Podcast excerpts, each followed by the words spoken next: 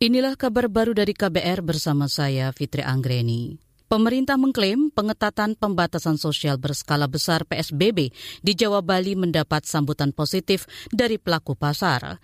Ketua Komite Penanganan COVID-19 dan Pemulihan Ekonomi, Airlangga Hartarto, merujuk indeks harga saham gabungan IAHSG yang hari ini bergerak di zona hijau. Padahal pada penutupan perdagangan kemarin, indeks terperosok ke zona merah hingga ke level 6065. Alhamdulillah hari ini indeks harga saham gabungan sudah masuk di jalur positif lagi.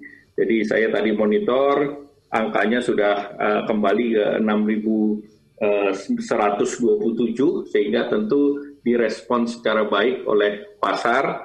Sekali lagi saya tegaskan kesehatan dan ekonomi ini berjalan beriringan. Ketua Komite Nasional Penanganan COVID-19 Airlangga Hartarto yang juga Menteri Koordinator Perekonomian menyatakan PSBB di Jawa Bali mulai pekan depan bertujuan untuk mengantisipasi lonjakan kasus baru usai libur panjang akhir tahun. Selain itu, momen tersebut bertepatan dengan dimulainya vaksinasi COVID-19. Menurutnya langkah serupa juga ditempuh Inggris dengan mengunci kota jelang vaksinasi. Menteri Dalam Negeri Tito Karnavian telah mengeluarkan instruksi tentang pemberlakuan pembatasan kegiatan masyarakat. Instruksi itu ditujukan kepada gubernur, bupati, dan wali kota terutama di wilayah Jawa dan Bali.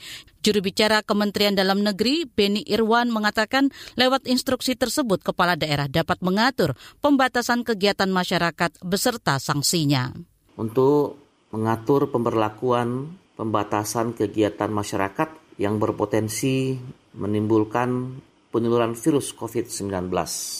Juru bicara Kementerian Dalam Negeri Beni Irwan menambahkan pengaturan pembatasan di daerah harus memenuhi sejumlah unsur atau kriteria. Antara lain tingkat kematian, kasus aktif hingga keterisian rumah sakit berada di atas rata-rata nasional.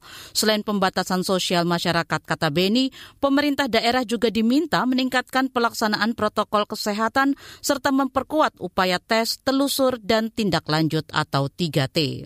Kita ke mancanegara, desakan pencopotan Donald Trump dari jabatan Presiden Amerika Serikat makin menguat. Ini menyusul insiden kerusuhan masa pendukungnya di gedung Kongres Capitol Hill, Washington DC. Mengutip CNN, anggota Komite Kehakiman DPR Amerika mendesak Wakil Presiden Mike Pence dan anggota kabinet untuk mengajukan amandemen ke-25 konstitusi dan mencopot Trump. Mereka menyinggung pengakuan Trump soal kondisi mentalnya yang tidak sehat dan belum bisa menerima hasil pilpres. Selain itu, Trump layak dicopot karena menghasut pengikutnya untuk melakukan kekerasan dan membatalkan hasil pilpres. Demikian kabar baru dari KBR, saya Fitri Anggreni, salam.